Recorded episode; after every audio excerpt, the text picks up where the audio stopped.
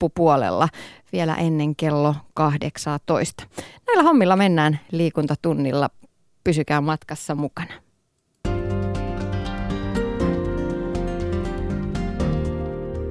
Ylepuheen liikuntatunti. Treenaa kehoa ja mieltä maanantaista torstaihin kello 17 jälkeen. Ja tänään tosiaan treenataan kehoa sekä mieltä. Äh, jumppamaikkana Tiina Lundberg ja vieraana on Eva Valtanen PT Coaching Akademista. Tervetuloa. Kiitoksia. Terveystietoa sitä tulvii meille joka suunnalta. Milloin rasvaa hyväksi, milloin pahaksi. Toisena päivänä pitää vähentää punaista lihaa ja toisena taas karpata millä keinolla keski-ikäinen stressaantunut aikuinen toimistorotta saisi itsensä kuntoon, itsensä liikkeelle ihan oman hyvinvoinnin takia. Siitä tullaan puhumaan nyt. Toisaalla mulla kyllä myös herää kysymys siitä mieleen, että mihin ihmeeseen kaikkia ta- valmentajia tarvitaan. Eikö aikuiset osaa enää pitää huolta itsestään ja hyvinvoinnistaan? Näistä puhutaan. Mutta ihan alkuun Eva, kerro mitä on health coachaus? Mitä health coach tekee? No itse asiassa tämä meidän health coach-koulutus ja, ja siellä niin opiskelijat, niin lähtökohtaisesti tietysti he ensin, ensin omalta kohdaltaan miettii, että mikä se heidän osaamisen alue on tässä terveyden ja hyvinvoinnin valmentamisessa, eli, eli health coachingissa. Ja, ja tuota noin, niin kyllä health coach tietysti lähtökohtaisesti tavoitteena on, että, että hän, hän ikään kuin saa asiakkaan – sitten onnistumaan niissä omissa valinnoissa ja niissä omissa elämäntapamuutoksissa, jotka siihen omaan terveyteen ja hyvinvointiin vaikuttaa. Eli, eli siinä on hyvin laaja niin kuin se, just se liikkuma, minkä asioiden tiimoilta sitä omaa hyvää oloa, hyvinvointia, sitä health coachingia tehdään. Mm.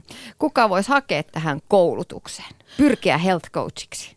No oikeastaan lähtökohtaisesti tietysti ihan kuka vaan. Et, et me ollaan keskitytty aikuisten ihmisten valmennukseen ja, ja näin ollen meillä usein sit opiskelijatkin on jo aikuisia ihmisiä. Vähän nuorempiakin kyllä toki löytyy, mutta et, et tietysti ala kaikkinensa on tämmöinen kiinnostava ala tällä hetkellä ja, ja, ja meillä on paljon alanvaihtajia. Sitten on paljon tietysti liikunta-alalla muuten työskennelleitä ja pitkään työskennelleitä, työskennelleitä jotka tähän meidän koulutukseen tulee. Et tota, kaikki ne ihmiset, jotka on kiinnostuneet ensin lähtökohtaisesti omasta hyvinvoinnista ja sitä kautta sitten on, on saaneet sellaisen kokemuksen, että pystyy siinä sit niissä elämäntapamuutoksissa auttaa myös sitten muita. Mm.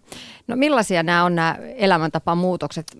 Mikä on se kirjo, mihin kaikkeen health coach pystyy apua antamaan? No kyllä nämä ihan peruspilarit lähtee tietysti tästä liikunnasta ja, ja ravinnosta ja, ja sitten niin siitä tietyllä tapaa siitä niin kuin tasapainoisesta arjesta.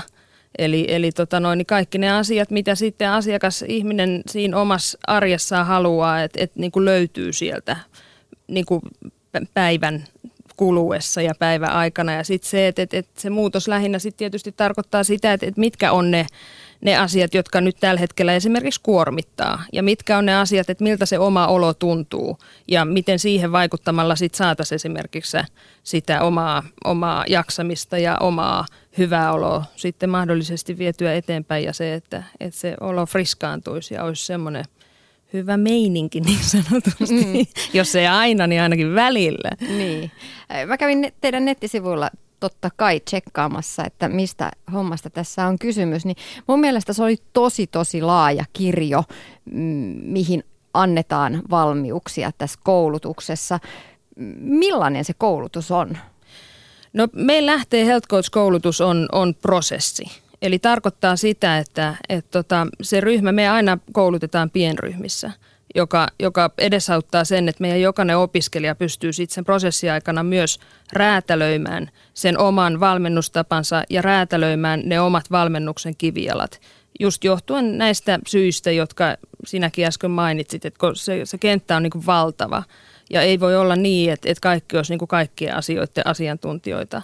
Et tärkeintä on se, että, että se ihminen, se health coach, joka – joka lähtee tekemään laadukasta valmennusmotivaatio- ja muutosvalmennustyötä, niin, niin itse on ikään kuin tehnyt sen oman kenttänsä selkeäksi ja ikään kuin kokee itse, että, että pystyy sitten niissä asioissa sitten asiakasta valmentamaan ja, ja auttamaan siinä asiakkaan muutoksessa suhteessa niihin terveyden kivijalkoihin. Mutta et, et tosiaan tämä, tämä mikä, mikä siinä on, että et, et ei, ei haluta, että et se on niinku hyvin sirpaleinen ja niin edelleen. Et halutaan, että et tämä niinku koulutuksen käynyt valmentaja on itse käynyt henkilökohtaisen prosessin niinku suhteessa siihen valmennukseen ja niihin omiin valmennuksen niinku keskiöihin ja asio- tärkeisiin asioihin. Mm.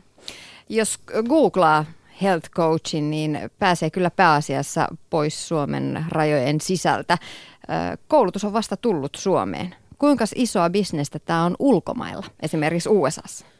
No on iso, iso bisnes ehdottomasti. Ja, ja, ja tosiaan niin, tota noin, niin, niin siellä itse siellä muutama aika sitten kävin vähän katsomassa, että, että minkälaisia ne markkinat siellä on ja mitä siellä on niin tarjolla. Ja, ja tota noin, niin niin varmaan se health coach rantautuu pikkuhiljaa nyt tietysti Suomen lisäksi muualle Eurooppaan. Et, et, et me pyritään ainakin omalta osaltamme tekemään sen, että et tämä health coaching niin tuottaa sit sellaista palvelua ja lisäarvoa nyt tässä tapauksessa sit Suomessa, että et, et sinne löytyy niin asiakkaille niitä hyviä valmennuksen niin toteuttajia – jolloin, jolloin sit saadaan niin kuin sitä hyvinvointia ja sitä hyvää oloa ikään kuin sinne asiakaskuntaan, joka on kuitenkin tässä ajassa, niin, niin kuin ollaan huomattu, niin, niin tälle, tälle on valtavasti kysyntää ja, ja ihmisillä on, on tosiaan tarpeita tämän, tämän tiimoilta. Mm, no meille kaikille alkaa personal trainerit olla jo aika tuttuja. Jos ei nyt itse ole käynyt vastaanotolla, niin ainakin on kuullut, että äh, tämmöistä toimintaa on olemassa. Sitten on elämäntaidon valmentajia ja life coacheja. Millä tavalla la, äh, health coach eroaa näistä muista valmentajista? No jos, jos lähdetään siitä niin kuin tietyllä tapaa varmaan liikunnan kentässä hyvin tutusta tästä personal trainerista, niin, niin varmaan suurin ero on siinä, että, treenin kuitenkin keskittyy tietyllä tapaa just puhta, no ei nyt puhtaasti, mutta että hyvin vahvasti tukeutuu siihen liikuntaan. Ja, ja silloin myös niin kuin se valmennus on hyvin liikunta totta kai keskeistä ja, ja ollaan näiden ohjelmien maailmassa ja, ja aika paljon välillä mittaustenkin maailmassa ja, ja et, et, et siinä on semmoinen selkeä niin kuin, saattaa olla hyvin numeerinenkin se, se tapa, miten asiakkaita valmennetaan, mikä on hyvä asia ja, ja sille on ollut tarpeensa ja, ja silloin yhä niin kuin iso joukko ihmisiä, jotka, jotka kokee, että se personal training on, on niin kuin heille tärkeä juttu. Mutta sitten on, on joukko ihmisiä, jotka välttämättä tällä hetkellä esimerkiksi ei halua pelkästään sen liikunnan kautta lähestyä. Et liikunta tuntuu vieraalta, ei ole kokemusta.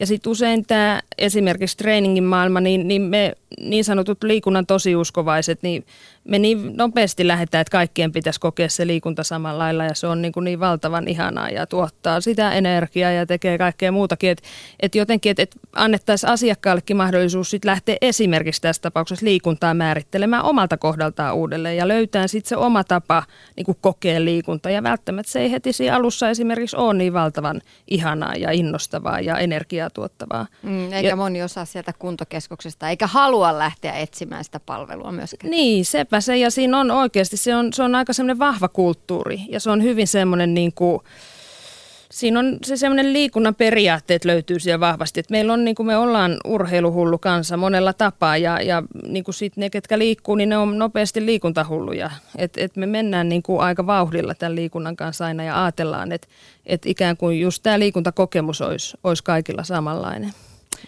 Mutta sitten jos verrataan tähän esimerkiksi life coachingiin, niin, niin siinä tietysti ollaan sitten taas – ehkä siirrytään vielä laajempiin sfääreihin. Että et, et kyllä me lähdetään terveydestä, hyvinvoinnista, hyvästä olosta ja siitä niin kuin sen, sitä kautta sitten ihmettelemään, mitä Hieman niin löytyy. pehmeiden arvojen kautta. No varmaan urheilun, urheilussa se kuulostaa pehmeiltä arvoilta. joo, niin näin, niin kuin, näin. ehkä liikuntahulluna niin on helppo joo, määritellä taas. Vähän sellaista pehmeitä joo, kyllä. No tosiaan valmentaja löytyy jo, joka lähtöön tänä päivänä. Elämäntaidon valmentajat, personal trainerit, la, ravintovalmentajat. Suomesta löytyy ainakin yksi sex coach myöskin. Miksi sun mielestä Eva Valtanen valmentajia tarvitaan näin laajassa mitassa tänä päivänä?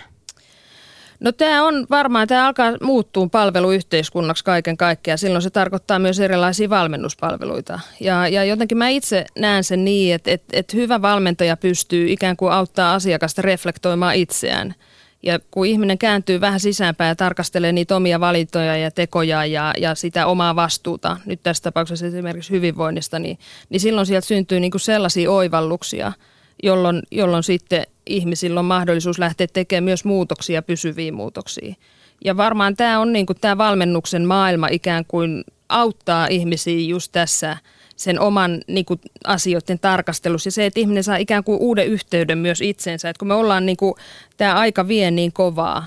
Ja, ja oikeasti me usein ollaan, niin kuin, tai tulee välillä sellainen tunne, että, että paljon mennään niin kuin, kalenterin ja muitteet, että ollaan niin kuin, muiden vietävänä – ja, ja silloin just ehkä tämmöinen tietty joku seinä, min, niin kuin mihin pallotella, niin, niin valmentaja pystyy sitten ehkä tietyllä tapaa sitten, tai coachi, niin pystyy, pystyy olemaan se seinä ja sitten aina välillä viskaamaan sitä palloa vähän toiseen suuntaan, jolloin ihminen joutuu niin kuin sit välillä jopa kyseenalaistamaan niitä omia mahdollisia niin kuin toimintatapoja ja sitten ehkä löytyy sit uudella tapaa yhteys myös siihen omaan vastuuseen – Mm. Eli, eli, eli tota noin, et, et olen niin kuin aikuisena ihmisenä olen itse vastuussa itsestäni ja omista teoista ja tekemättä jättämisistä ja, ja tota noin, niin siitä se sitten lähtee. Ja se on kiva, jos siinä on joku ulkopuolinen sitten – joka sitä asiaa yhdessä ihmettelee. Niin, ja mikä se olisi sen ihanampaa, kuin saada puhua jonkun kanssa ihan vaan minusta. Eikö tämä vähän sellainen niin kuin minä-keskeinen,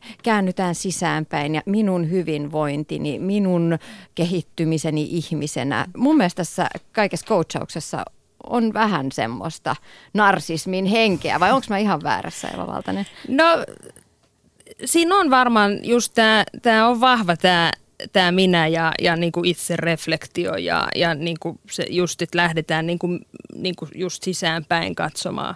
Mutta sitten toisaalta just se, että et, et, niin kuin kukas muu sen tekee, jolle minä. Ja myös sitten, että et, et just se yhteys siihen, että et me usein niin kuin ollaan valmiit sanoa, että kyllä mä mut kujaa, sit kun noi kujaa, sit kun tää kujaa, sit kun ei kujaa niin edelleen. Että et, et sitten jotenkin oltaisiin niinku hereillä niiden asioiden suhteen, että et tota, kyllä se vähän sisäänpäin kannattaa kurkkiin välillä, että tietää, että millaisia muutoksia esimerkiksi sit sitä kautta pystyy tekemään, ettei, ettei mene niinku tuuliviirinä muiden vietävänä ikään kuin anna semmoista kuvaa, että en mä, mä en voi näihin asioihin vaikuttaa, että on kiire ja on stressiä, on sitä mm. ja tätä ja – että kyllä mä muuten, mutta ja niin edelleen. Et, et si, niin. Ja onhan sehän totta, että tänä päivänä terveydestä on pidettävä huolta eri lailla kuin entisinä aikoina, jolloin se esimerkiksi työn puolesta monella sitä fyysistä liikettä tuli ja sitä kun me emme täällä toimistorottina ollenkaan saa. Mutta mm, tämä terveysinformaatio, se on myös semmoinen, mistä saadaan kyllä ähkyä tänä päivänä. Tavallisen ihmisen on aika vaikea suodattaa kaikkea sitä terveys informaatiota, mitä tuolta tulvii. Mikä pitää paikkansa, mikä ei, mitä trendejä nyt on liikkeellä. Lehtien otsikot hyppii silmille, että tässä on nyt superdietti ja näin syö ö, kivikauden ihminen ja näillä saat lottovoiton elämässäsi, kun toteutat nä- juuri näitä ohjeita. Miten Health Coach voi auttaa tässä terveysinformaatioviidakossa?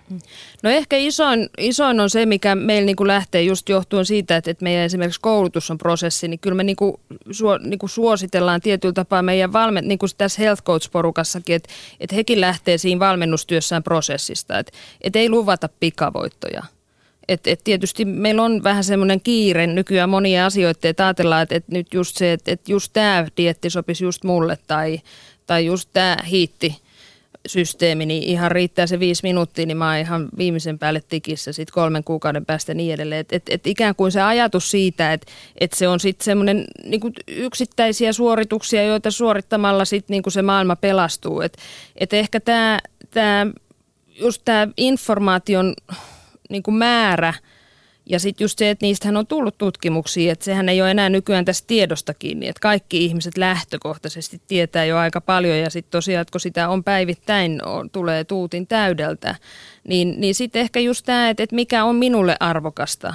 Ja, ja se, että se on vaikea, niin kuin me ollaan tosi tosi erilaisia. Ja meillä on erilaisia valintoja, meillä on erilaisia arki, niin kuin se arki on hyvin erilaista. Ja, ja meille niin kuin on eroja siinä, niin kuin, että, että mitkä asiat meille on tärkeitä, niin sitä kautta just myös sit siinä health coachilla on mahdollisuus niin kuin hänen kanssaan sit miettiä, että mikä minulle tässä hetkessä nyt tässä kohtaa tämän terveyden ja hyvinvoinnin näkökulmasta on tärkeää, johon haluaisin sitten sitä valmennusta saada, jolloin sitten esimerkiksi tulee, että jos se on ravinto, niin sitten voi lähteä sit sitä, että millaisia niin kuin ajatuksia asiakkaalla on, miltä se niin kuin kuulostaa nyt, että mitä kaikkea hän on kuullut tästä ravinnon niin kuin että mitä täällä on tarjolla ja, ja niin edelleen. Ja sitten asiakas pikkuhiljaa lähtee sitten pohtimaan, että mitä tämä minulle tarkoittaa ja mitä tämä minun niin kuin vaikka ravintokäyttäytymisessä tarkoittaa ja mikä, mikä minulle sopii ja mikä minulle ei sovi. Et, et Mm. Se on, että just kun sitä, sitä niin vallan paljon tulee, niin sit se on, tämä on tämä kriittisyys, sitten semmoinen tietty kriittisyys niin kuin sit siitä, että,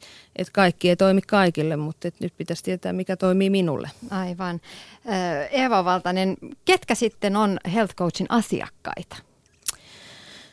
No niin kuin tämä oikeastaan se koko kokonaisuus, että, että just, että miksi me ollaan lähdetty toteuttaa ja miksi me ollaan rakennettu tämmöinen koulutusprosessi kuin Health Coach-koulutus, niin lähtee siitä, että, että mikäli nyt tämänhetkiset toimenpiteet tämän terveyden ja hyvinvoinnin alalla toimis, niin meillä ei olisi sitä trendiä, että meillä aika paljon just kaikki tämä niin kuin nämä eri lääkkeiden käyttö ja, ja tämä erilainen niin kuin huonovointisuus, millä mittarilla ikinä katsotaankaan, niin, ei voisi, niin kuin se trendi ei voisi olla ylöspäin, jos nämä menetelmät ja nämä niin kuin jutut, mikä meillä nyt on, niin toimisi.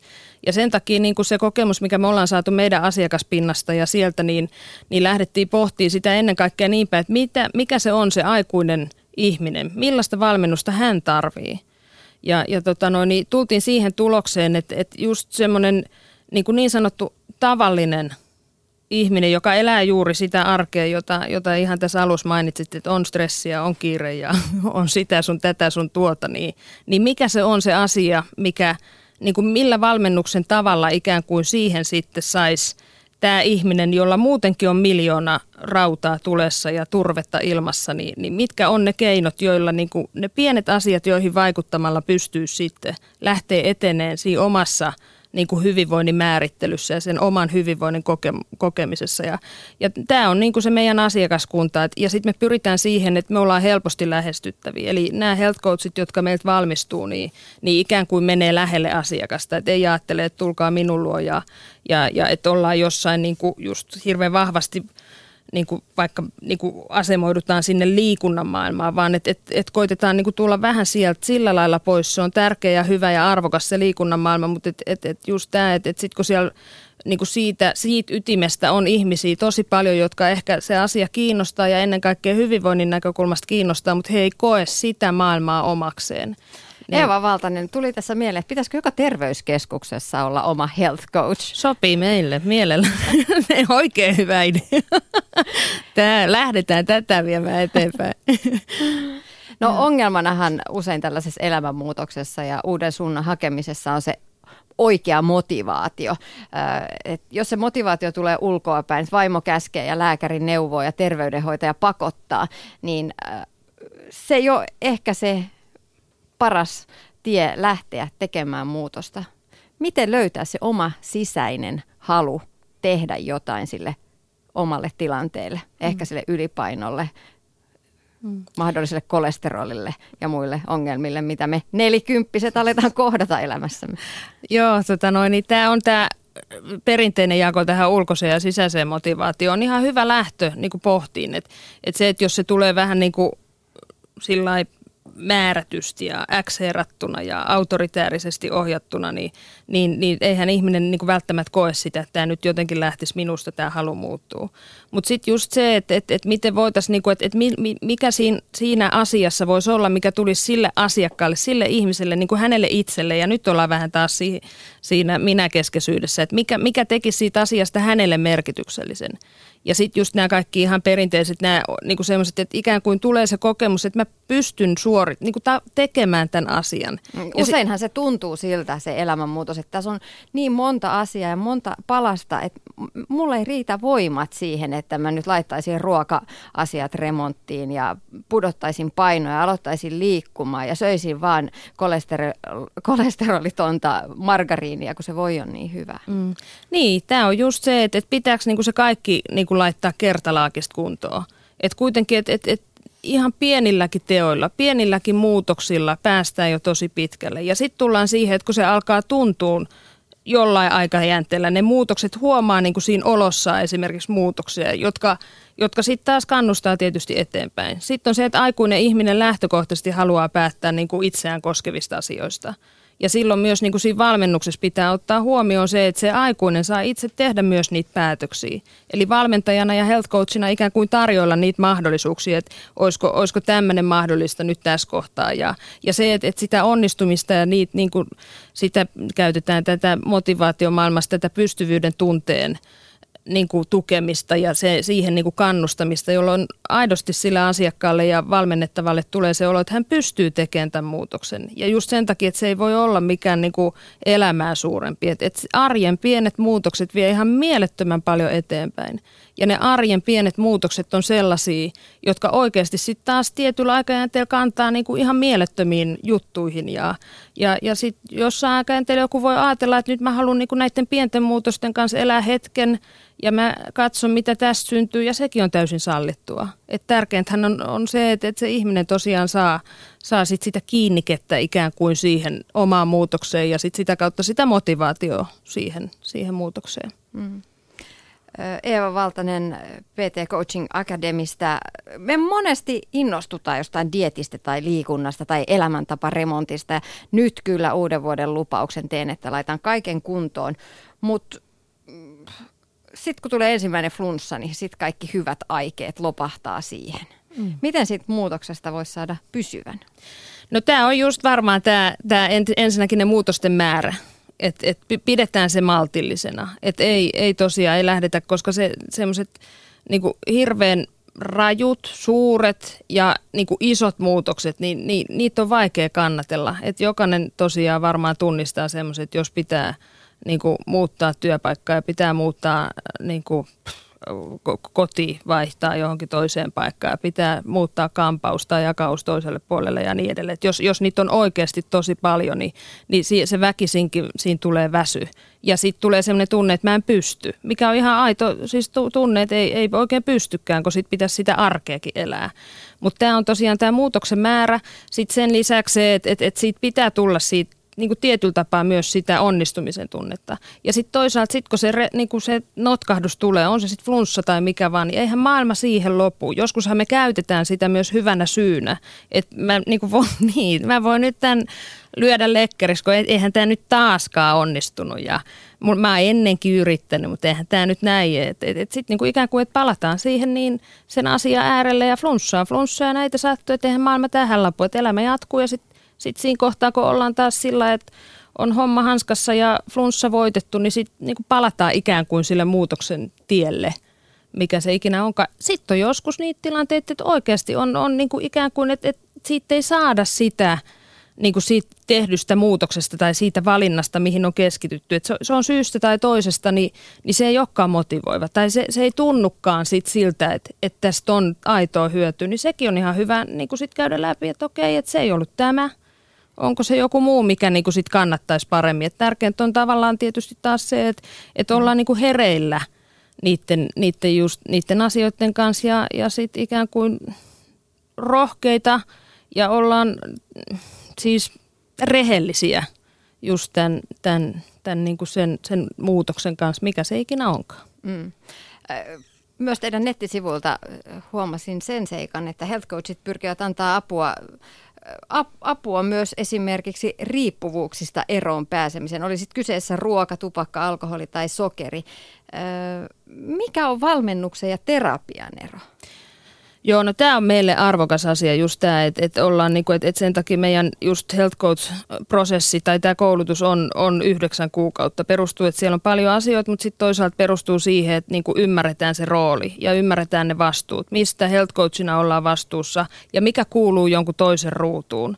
Ja, ja nämä riippuvuudet on ehkä lähtökohtaisesti nyt, otit tämän, niin, niin nämä lähtökohtaisesti tietysti, että, ne on, riippuvuus sinällään on, on niinku, se on niinku muiden...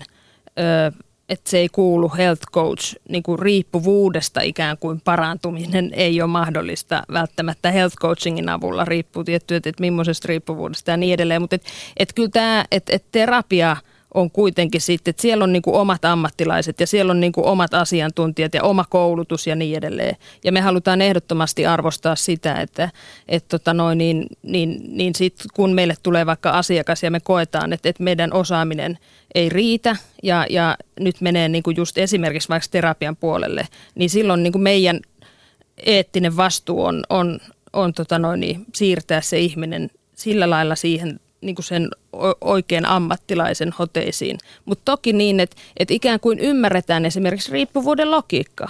Mitä se riippuvuus tarkoittaa, miten se ilmenee, jolloin sit pystytään niin kuin sit sitäkin havainnoimaan siinä valmennustyössä. Mm, ja ehkä antaa tukea sille, joka haluaa vaikka lopettaa sen tupakan polton. Kyllä, mm. just näin. Ja aloittaa liikunnallisen elämän. Niin, vaihtaa riippuvuus riippuvuuteen. No niin, näin siinä voi joskus käydä. Kyllä, mm. joo, eikä sekään ole huono asia. No ei varsinkin, Riippu jos se menee näin päin. joo.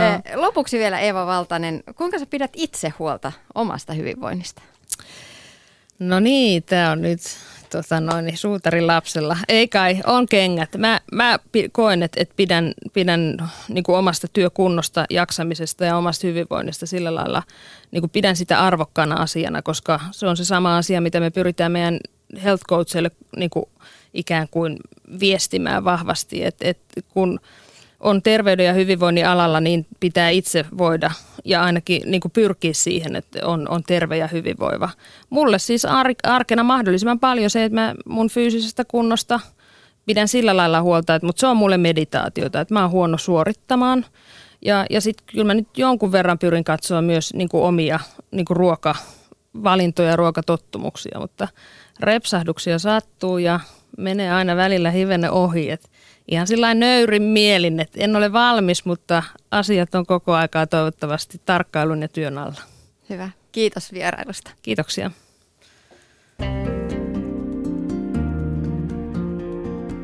Liikuntatunti. Tiina Lundberg. Seuraavaksi liikuntatunnilla lähdetään meditaation pariin. AUM eli Awareness Understand Meditation on kehollinen ja sosiaalinen meditaatio. Aivan siis jotain muuta kuin hiljaisuuteen ja itsensä, itsensä keskittyvä meditointi. Hollannista Suomeen tullessa aumissa koetaan vahvasti tunteita, sillä kun tunteet eivät virtaa, elämä tuntuu jähmeältä ja väljähtyneeltä.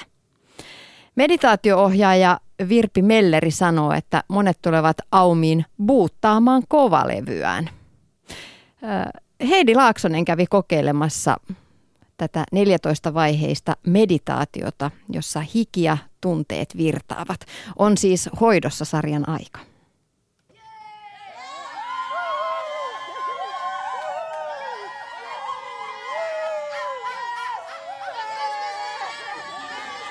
No niin, aum-meditaatio on takana ja ääni on pois sekä, sekä oppilaalta että ohjaajalta.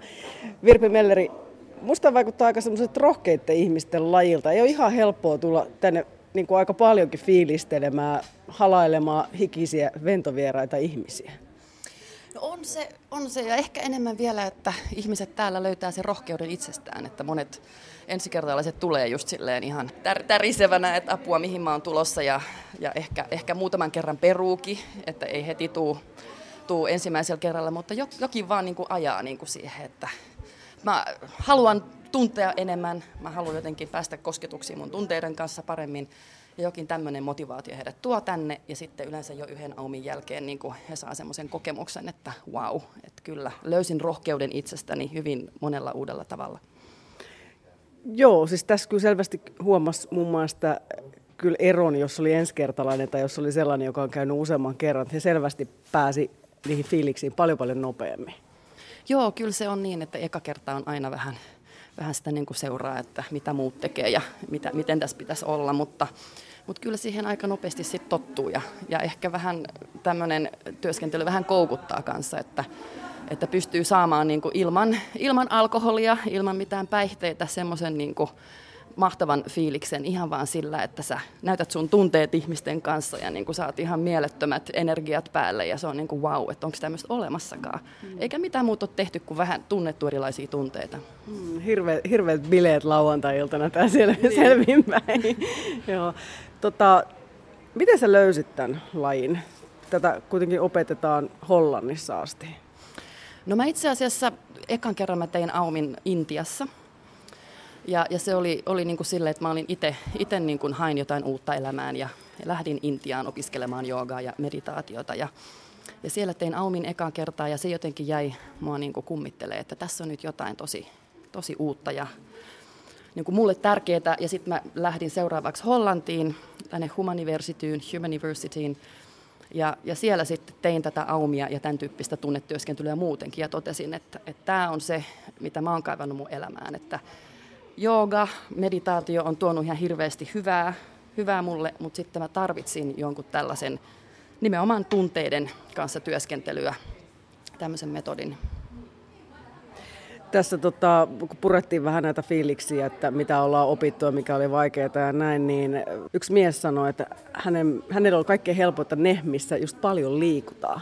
Se varmaan on aika monen avain tähän juttuun, että miten niitä fiiliksiä saa liikkeelle. Joo, on se kyllä, että, että meidän keho, kehossa on tosi paljon semmoista viisautta. Ja just, että kehon kautta on, on usein niin kuin helpompi lähestyä näitä tunteita ja ilmaista tunteita kuin se, että jotenkin yrittää tuolla kahden aivosolun välissä päässään. Niin kuin.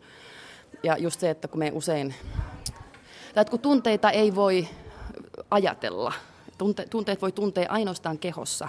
Ja siinä just tämmöiset kaikki liike, tanssi, erilaiset ravistelut ja muut tämmöiset keholliset metodit on tosi hyviä. Että sä pääset käsiksi niihin tunteihin, tunteisiin semmoisella tavalla, mitä ei niin kuin sitten pään, pään avulla ajattelemalla pääse.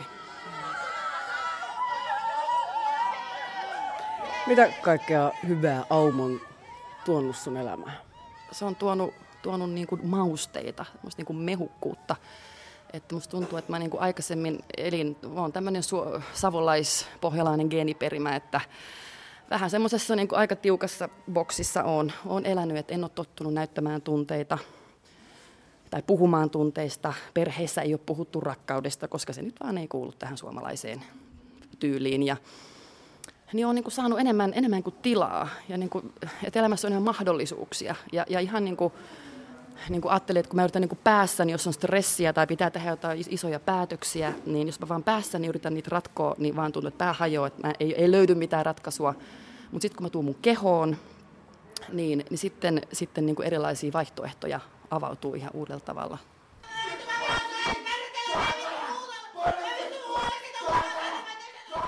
Anu on vähän harjoitellut. idea on se, että, että sulla on siinä pari, jonka kanssa sulla on katsekontakti ja sulla on tämmöinen voimakas, voimakas asento. Ja sitten alat huutamaan. Että ensin aloitat huutamaan, että ei. Huuda vaikka sitä eitä vähän aikaan. Ja sitten ihan vapaasti assosioida, että mitä tahansa sieltä nousee, niin annat vaan sille annat sen tulla ja jotenkin niin kuin sanallistat sitä? No itse nyt tämän ensimmäisen kerran jälkeen, niin täällä on, on siis kokenut vihan tunnetta, siitä ääni, ääni nimenomaan pois. Sitten on ollut iloa ja surua ja seksuaalisuutta ja kaiken näköistä käyty läpi. Ja, siis on kauhean semmoinen rentoutunut ja hyvä olo. Onko tämä tyypillinen fiilis? No on se kyllä. että se on, kyllä jokainen, joka Aumissa on käynyt, niin on kyllä saanut, saanut siitä niin kuin ihan valtavan kokemuksen, että – että jotkut, jotkut sitten rupeaa käymään säännöllisesti, esimerkiksi kerran kuukaudessa. Jotkut on sellaisia, että niin kuin ne sanookin, että heidän pitää tulla kerran vuodessa buuttaamaan kovalevy, että kun alkaa niin kuin vähän niin kuin säristää liikaa ja on niin kuin liikaa painetta, niin käy täällä niin kuin buuttaamassa kovalevyn ja sitten voi taas jatkaa elämäänsä vähän rennommin. Tämä ei kuitenkaan sitten ole mikään semmoinen, että tänne voisi tulla opettelee tätä ja tehdä, tekee tätä yksin sitten kotona tai kavereiden kanssa jossain metsikössä, vaan tähän vaaditaan koulutettu ohjaaja, että kyselette aika tarkkaa ihmisten terveydentilasta esimerkiksi ennen kuin tänne tulee, että psyykelääkitys esimerkiksi ei ole oikein hyvä homma? Joo, ihan sen takia, että me ohjaajat ollaan meditaatio-ohjaajat, me ei olla niin kuin lääkäreitä tai terapeutteja. Eli tota, lähinnä niin kuin kysytään just, että onko ollut, ollut jotain vakavia mielenterveyshäiriöitä tai psyykien, psykoosin estolääkitystä tai psykoosia taustalla, että ihan sen takia, että tämä on voimakas metodi, tämmöinen tunteiden purkumetodi, ja sitten jos kun mieli on niin hauras, niin, niin sitten ei ehkä ole oikea paikka tämmöisille henkilöille. Että toki he voivat tulla, mutta sitten lääkärin kirjallinen lupa, että tämä sopii hoitosuunnitelmaan. Eikä tämä välttämättä nyt huonokuntoiselle, tietysti tässä voi tehdä oman kunnon mukaan, mutta tässä todella tulee hiki, tämä on, tämä on aika, aika fyysinen kaksituntinen, mikä tässä on taustalla, että tämmöinen viisi minuuttia täysillä nauraminenkin tai itkeminen, niin kyllä se ihan vatsalihaksissa tuntuu. Joo, on kyllä fyysinen prosessi, mutta kyllä ei, ei niin tarvitse sitä ajatella, että ei ole riittävän hyvä kunto. Et kaikki tietysti tekee sen oman kuntonsa mukaisesti sen, mitä, mitä jaksaa. Ja jos esimerkiksi jollain ihmisillä on jotain vammoja tai, tai on jotain muita, muita syitä, ei pysty tekemään jotain tiettyjä liikkeitä, niin aina pystytään niin kuin modifoimaan ja, ja keventämään. Ja että kaikki kyllä pystyy, pystyy osallistumaan. Tällä kerralla lähes kaikki oli naisia, muutama rohkea mies, ja heistä, hekin on molemmat käynyt siis vähintään kaksi kertaa, toinen vissiin oikein useammankin kerran, niin minkälaiset ihmiset yleensä Aumista kiinnostuu? No kyllä ne yleensä, yleensä on semmoisia, no ne on rohkeita ihmisiä, ja niin kuin on kiinnostunut uusista asioista, ja, ja monet justiin kokeilee hyvin erilaisia metodeita, erilaisia meditaatioita tai on kiinnostunut niin kuin itse, kehittämään omaa itsetuntemustaan. Tai monet tulee joogan kautta. Tai, tai sitten, mutta kyllä mä luulen, että ja usein, usein ihmisillä tulee semmoinen, kaikilla tulee jossain vaiheessa elämään semmoinen hetki, että nyt tarvii jonkun muutoksen, että nyt täytyy jotain tapahtua, että mä en nyt kestä tätä tilannetta enää. Ja tämmöisellä hetkellä, jos silmiin osuu Aumin mainosta tai kuulee Aumista, niin sit se niin kuin napsahtaa, että mä lähden kokeilemaan tota. Et yleensä ihmiset, jotka tulee tänne, niillä on semmoinen vahva halu muuttaa jotain asiaa elämässään. Et ei, ei ihmiset tule niin vähän hengailemaan ja kattelemaan, vaan kyllä niillä on joku semmoinen sisäinen tarve, että mä haluan lisää iloa mun elämään tai rentoutta mun elämään tai mulla on liikaa stressiä. Mitäs luulet, onko meidän ajassa jotain sellaista kiirettä ja stressiä varmaan aika monella, että tämän tyyppiset asiat lisää entistä enemmän suosiota? Aumin tyyppiset jutut? Kyllä mä uskon, uskon että ihan, ihan jo, että, että niin kuin jooga ja meditaatio, mindfulness on nyt päivän sana, että on hirveästi tullut tämmöistä niin kuin uutta, uutta tapaa ihmiselle niin kuin hoitaa itseään ja niin kuin saada arkea hallintaan. Ja, ja tunteista puhutaan, nyt ihan muutaman vuoden sisällä kaikki lehdet on täynnä juttuja tunteista. Et no, se on jotenkin nyt in, niin kyllä mun, mun mielestä selkeästi on tilaus tämmöiselle niin kuin tunne, tunne, tunteen purkamiselle ja tunteiden kanssa työskentelylle.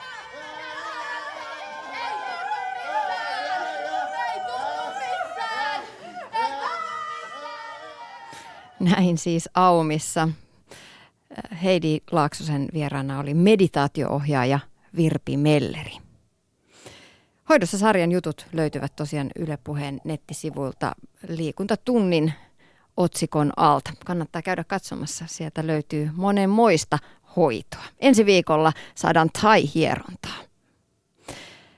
Arki tuntuu tosiaan monen mielestä kuormittavalta ja kiireiseltä tänä päivänä. Ei ihme, sillä ihmisten ajasta taistelee niin moni eri laite. Älypuhelimen räplääminen antaa aivoille tietynlaista pikatyydytystä ja mieli hyvää ja siksi siihen jää niin helposti koukkuun. Tutkimusten mukaan vilkuilemme kännykkäämme keskimäärin jo kuuden minuutin välein. Milloin viimeksi itse katsoit omaan kännykkääsi? Mm. A-klinikkasäätiön viestintäpäällikkö Aino Majava on erikoistunut toiminnallisiin riippuvuuksiin ja näin hän vastaa kysymykseen, onko jatkuva kännykän räplääminen jo addiktio? Kyllä se riippuvuutta on. Se on meidän arkipäivää, työtä ja viihdettä. Se, että onko kyse haitallisesta addiktiosta, niin se riippuu tilanteesta ja, ja myös niin kuin voi olla erilaisia vaiheita, missä se on ikään kuin haittoja aiheuttava addiktio. No mistä se haitallisen addiktion sitten tunnistaa? No niistä haitoista. Eli jos se haittaa elämää, arkea, esimerkiksi töiden tekoa, ihmissuhteita, jos se jotenkin ahistaa, häittää unirytmiä, tällaisia asioita, aika semmoisia ymmärrettäviä arkipäiväisiä haittoja, mitä liiallinen puhelimen räpläys voi aiheuttaa. Tämä riippuvuuden mekanismi on tosiaan tietynlainen, että tiettyä mielihyvää tuottavaa toimintaa toistetaan ja sitten se siitä saa semmoisen lyhytaikaisen mielihyvän, mutta sitten se voi jäädä lyhytaikaiseksi sitten se voi ahdistaa ja sitten sit ahdistusta käsitellään tekemällä lisää sitä samaa juttua. Ja sitten myös se, että voi yksi riippuvuus helposti korvautua niin kuin toisella. Ja toki niitä on erilaisia, on, on niin kuin just myönteistäkin riippuvuutta. Mehän ollaan kaikki toisistamme riippuvaisia ja tiedoista ja meidän puhelimista, mutta just se riippuvuuden ja, ja tämmöisen kielteisen addektiivisuuden ero, niin sitä pitäisi aina vähän niin kuin tapauskohtaisesti tarkastella. Et niiden kautta, näiden tekemisten kautta, vaikka rahapelaamisen tai yhteydenpidon kautta tyydytetään jotain asiaa. Ja joskus se voi olla myös niin kuin muiden elämäongelmien, vaikka yksinäisyyden tai masennuksen tai stressin käsittelyä tällaisen toiminnan kautta. Mutta se on myös aika monesti viihtymistä nykyään, eli sillä kännykässä on kaikenlaisia jänniä ja hauskoja sovelluksia ja sen kanssa halutaan ilmeisesti myös viihtyä, viettää aikaa ja naureskella. Kyllä, siihenhän pyritään. Puhelimen valmistajat pyrkii siihen ja sitten nämä erilaisten pelien ja palvelujen tarjoajat toki pyrkii siihen, että ihmiset mahdollisimman paljon ja usein ja pitkään viihtyisivät näiden palvelujen kanssa. Ja useinhan se on siis toiminnan esimerkiksi mainostulojen logiikka. Oletko sinä huolissasi tästä kehityksen suunnasta, mihin on nyt menty, että kaikkea on kaiken aikaa saatavilla? No onhan se hyvin kuormittavaa ihmiselle elämä voi muutenkin olla ja tällainen niin kuin tiedon tulva voi rasittaa ihmisiä. Et sillä lailla olen, olen huolissani, kyllä. Voiko sille tehdä jotakin? Voiko tätä asiaa jotenkin ottaa no, kissana pöydälle? Itse tiedostaa, että se, siitähän se niin lähtee. Et mä suosittelisin tekemään sellaisia kokeiluja, puhelinta kiinni, jätetään puhelinta kotiin ja sitten tarkastellaan, miltä tuntuu, ja jos rupeaa ahdistamaan, niin sitten se on ainakin merkki siitä, että ehkä siinä on sellainen niin kuin vähän vääränlainen riippuvuussuhde syntynyt, syntynyt siihen tekemiseen, ja, ja sitten tietysti miettiä niitä muita asioita, ja mitä voisi tehdä sen sijaan ja, ja erottaa tavallaan ne oleelliset tiedot ja tekemiset esimerkiksi työn kannalta ja että miten usein ylipäätään kannattaa vaikka tarkistella puhelinta jo ihan niin kuin tehokkuuden ja jär, järjen näkökulmasta ja sitten keskustella myös läheisten kanssa, että miltä heistä tuntuu, mikä toimisi. Miten tämmöisestä riippuvuudesta sitten aletaan vierottua, päästä eroon pikkuhiljaa? Harjoittelemalla. Ja toki jos on kovin niin kuin patologista, niin tota, sitten kannattaa hakea keskustelua apua työterveydestä A-klinikalta. Ylipäätään minne voisi kuvitella hakeutuvansa. Nuorilla tietysti oppilaitoshuolto esimerkiksi. Miten mahdollista tämmöinen vierottautuminen näistä nykyvärkeistä sitten oikeastaan on, koska monella on myös se paine, että pitää esimerkiksi työn suhteen olla koko ajan valmiudessa ja tavoitettavissa. Miten mahdollista tämmöinen vierottautuminen on? No osinhan se on totta, mutta osin se on myös semmoista itseluotua painetta ja ainahan sitä voi töissä keskustella ja nyt taisi viime Hesarissa ollakin esimerkkejä yrityksistä, jotka on lähtenyt niin tukemaan myös tämmöistä käytäntöä, että työaseet ja työpuhelimet sitten jätetään työajalle. Että tässä niin on peiliin katsomista hyvin monella ja, ja sen takia mä esimerkiksi tykkään puhua tästä asiasta, ei siksi, että olisi niin kuin kauhea mörkö, vaan just siksi, että, että ihmiset tulisi ajatelleeksi, koska tämä on tullut aika nopeasti muutaman vuoden aikana, eikä just nämä toimivat älypuhelimet, jos on nettiyhteys ja paljon näitä palveluita lisää, että ei ole ehkä ihan niin kuin luonnollinen normisto ja säätely pysynyt mukana ja multa usein kysytään just, että no mikä on liikaa ja mikä on soveliasta missäkin ja voiko kirkossa olla puhelin kädessä ja näin. Et me ei oikein osata vastata näihin kysymyksiin. Sen takia näistä olisi hyvä keskustella. Aino Majava, minkälainen kännykän tai älypuhelimen käyttäjä sinä olet? Mm, hyvin aktiivinen. Mitä se tarkoittaa? Ö, olen ihan niin kuin sukupolveni edustaja ja nukun kännykän kanssa. Kyllä niin kuin voin sanoa, että puhun tässä kokemuksesta, mutta että myös tietysti se auttaa, että on tajua näistä, näistä asioista ja sellaista herkkyyttä. Eli aika usein sinäkin sinne kännykän ruutuun katselet Kyllä vain, sehän on niin kuin just sitä työtä ja vapaa-aikaa, mutta itse en esimerkiksi töissä ollessa niin, kuin Facebookkaile ja twiittaile, että semmoista rajaa on vetänyt ja se on mun mielestä ihan mulle toimiva ja hyvä raja. Eli olet varmaan sitä mieltä, että tämmöiset omat rajavedot tässä asiassa ovat ihan tarpeellisia. No siis sitähän siinä on kyse ja, ja mikäli on hyvin niin nuoresta ihmisestä tai lapsesta kyse, niin sitten nämä perheen rajanvedot ja semmoinen välittäminen toki. Että se on niin kuin, nuorelle tai lapselle on liikaa vaadittu, että he itse pystyisivät näitä asioita hallitsemaan, kun ei aikuisetkaan pysty. Mikä on sinun mielestäsi se suurin ilo, jota sieltä esimerkiksi älypuhelimesta saa? Kyllä se varmaan liittyy siihen yhteydenpitoon ja niin kuin liittymiseen. Niin kuin ihminenhän on sosiaalinen eläin ja on riippuvainen toisista ihmisistä ja toisi, siihen liittyvästä tiedosta. Et se on varmasti se just, mikä palkitsee meitä, just nämä Facebook-tykkäykset, kun se tulee se peukku sinne, niin se, se, se on semmoinen niin välitön mielihyvä ja sitä haluaa lisää. Ja toinen on tietysti työriippuvuus, työhön liittyvä tämmöinen flow-tila, mikä helposti syntyy, niin kuin myönteinen flow, sit, mikä tuntuu hyvältä ja tuntuu myös siltä, että nyt tapahtuu ikään kuin työmielessä, mutta sitten se, taas tietyn tyyppiset tehtävät, jotka vaatisivat sellaista keskittymistä ja häiriötöntä olemista, niin, niin tulee sitten helposti laiminlyötyä. Näin sanoi A-klinikkasäätiön viestintäpäällikkö Aino Majava Heli Kaski haastatteli. Vielä ennen 18 ja uutisia otetaan katsaus Shotsiin.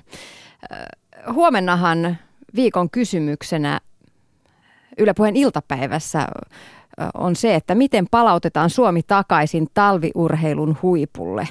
Suomen viimeisestä henkilökohtaisesta talviurheilun olympiakultamitalista tulee kuluneeksi pian 12 vuotta, eikä suuria odotuksia ladata myöskään Sotsin talviolympialaisiin, joiden avajaisiin on noin 100 päivää. Perinteisissä lajeissa ei ole kunniankukko viime vuosina pahemmin suomalaisilla lauleskellut. Mäkimenestys on ollut lievästi sanottuna vaatimatonta, eikä Suomesta lähde ensimmäistäkään edustajaa Sotsiin tavoittelemaan menestystä taitoluistelussa. Mitä pitäisi sitten tehdä? Tähän me haemme kysy- vastauksia teiltä, hyvät kuulijat. Vastata voi, vastata voi ö, esimerkiksi Yle Puheen nettisivuilla. Yksi kommentti on jo tullut. Yle Puhe, yle.fi kautta puhe on tuo osoite, minne voi sitten käydä vastauksen kirjoittamassa. Miten palautetaan Suomi takaisin talviurheilun huipulle? Joku väärä leuka nyt kysyy, että miksi ihmeessä pitäisi palauttaa. Mutta me urheilun ja liikunnan ystävät toivomme vielä näkevämme siniristilipun siellä äh, voittajan paikalla. Ja nyt tällä sotsiasialla jatketaan sen verran, että kuullaan kahden mitalitoivon mietteitä, vaikka he eivät tuonne Rautatien torin tapahtumaan päässeetkään. Rautatien torilla siis tänään iltapäivällä vieraili lukuisia mielenkiintoisia urheilijoita ja urheiluvaikuttajia. Lumilauteilijat Roope Tonteri ja Enni Rukajärvi harjoittelevat paraikaa Rukalla, jonne Rukajärvi saikin tänään tiedon paikastaan Suomen olympiajoukkueessa. Riika, Riikka Oosi tapasi lautailijat. Enni Rukajärvi, tänään on sata päivää Sotsiin ja sinä sait tiedon paikasta Suomen olympiajoukkueessa tänään aamulla. Onneksi olkoon. Kiitos oikein paljon. Miten tuo tieto sinut tavoitti? No tuota, itse asiassa mä sain henkilökohtaisen tiedon jo vähän aikaisemmin, että meidän toi, onko se joku laji vastaava tuolta Mustasen Kimmo mulle ilmoitti ja sitten tota, tänä aamuna sitten tuli vielä monakereita viestiä. Että... Minkälainen tunne se oli?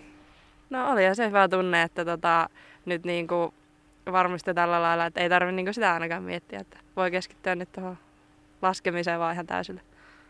Helpottaako se jotenkin kauteen valmistautumista? No kyllä se nyt just sillä lailla, että on niinku yksi asia ainakin sitten siinä jo pois mielestä, että, että tota, sit voi keskittyä se oleelliseen. Miten arvioisit itse sitä, mitkä olivat ne suurimmat näytöt, joilla tuo paikka joukkueessa heltisi? No tota, varmaan se, että mä oon kuitenkin kiertänyt niin paljon noita kansainvälisiä kovatasoisia kisoja ja sitten niissä on mennyt ihan hyvin ja en mä tiedä. Varmaan se, että kuitenkaan noilla muilla Suomen naisilla ei ole ei ole niin, niin vahvoja tuloksia vielä niin isoista kisoista ja sitten aika tasaisen varmasti tässä on muutama vuosi veetty, että kai se jotenkin sieltä sitten. Olet kautta aikojen ensimmäinen slopestylein maailmanmestari ja nyt pääset kisaamaan lajissa myös olympialaisissa. Miltä se tuntuu? No aha, se ihan hauskaa, että, että tota, nyt sitten pääsee sinne olympialaisiin testaamaan. Miten sitten tuo olympialaiset muuten tapahtuvana? Nämä, nämä ovat sinulle ensimmäiset olympialaiset. Joo, että tapahtumanahan se tietenkin kiinnostaa tosi paljon, että, että nähdään, että minkä, se on se kuitenkin niin iso spektaakkeli ja siellä on niin paljon eri lajeja ja se on niin kuin, kaikkihan nyt tietää olympialaiset, niin on se iso juttu. Mitalipaineita on kasattu sinunkin harteillesi kauan Sotsin suhteen. Mitä itse odotat kisoilta? No, mä en oikein osaa, en tiedä oikein mitä odota, että lähinnä vaan haluaisin sillä mennä niin kuin pitää mielen selkeänä ja mennä niin kuin tekemään sinne oman parhaansa ja sen niin kuin mitä haluaa, että, että tota, niin kuin laskee vaan mahdollisimman hyvin ja sillä olla niin tyytyväinen omiin laskuihin ja että olisi niin hyvä fiilis laskea siellä. Ja toivottavasti on hyvät olosuhteet. Niitä, ne vähän jännittää.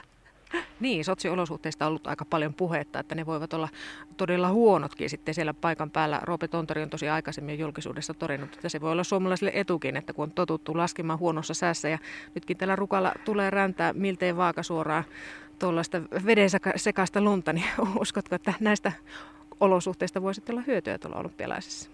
No kyllä mä uskon tietenkin, että kyllä se on aina ollut vaan suomalaisten etu vähän semmoinen huonompi sää ja kurimpi keli ja en tiedä, jännä nähdä.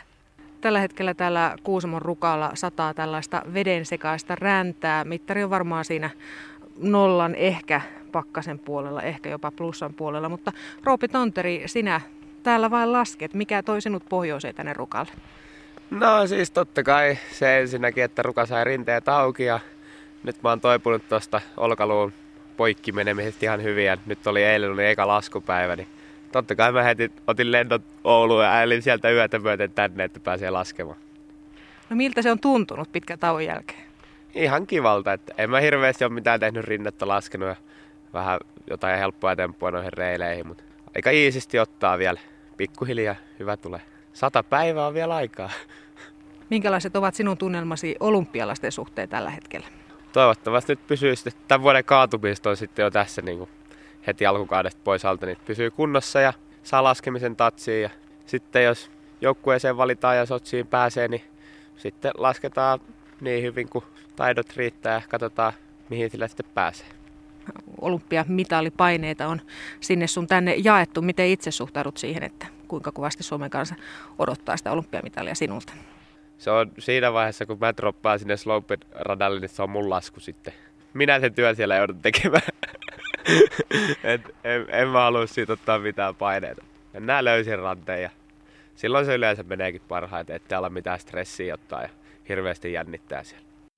Näin sanoi Roope Tonteri. Rikkausin haastateltavana oli myös Enni Rukajärvi. Ja näillä Shotsi-tunnelmilla jatketaan myös kello 18 jälkeen.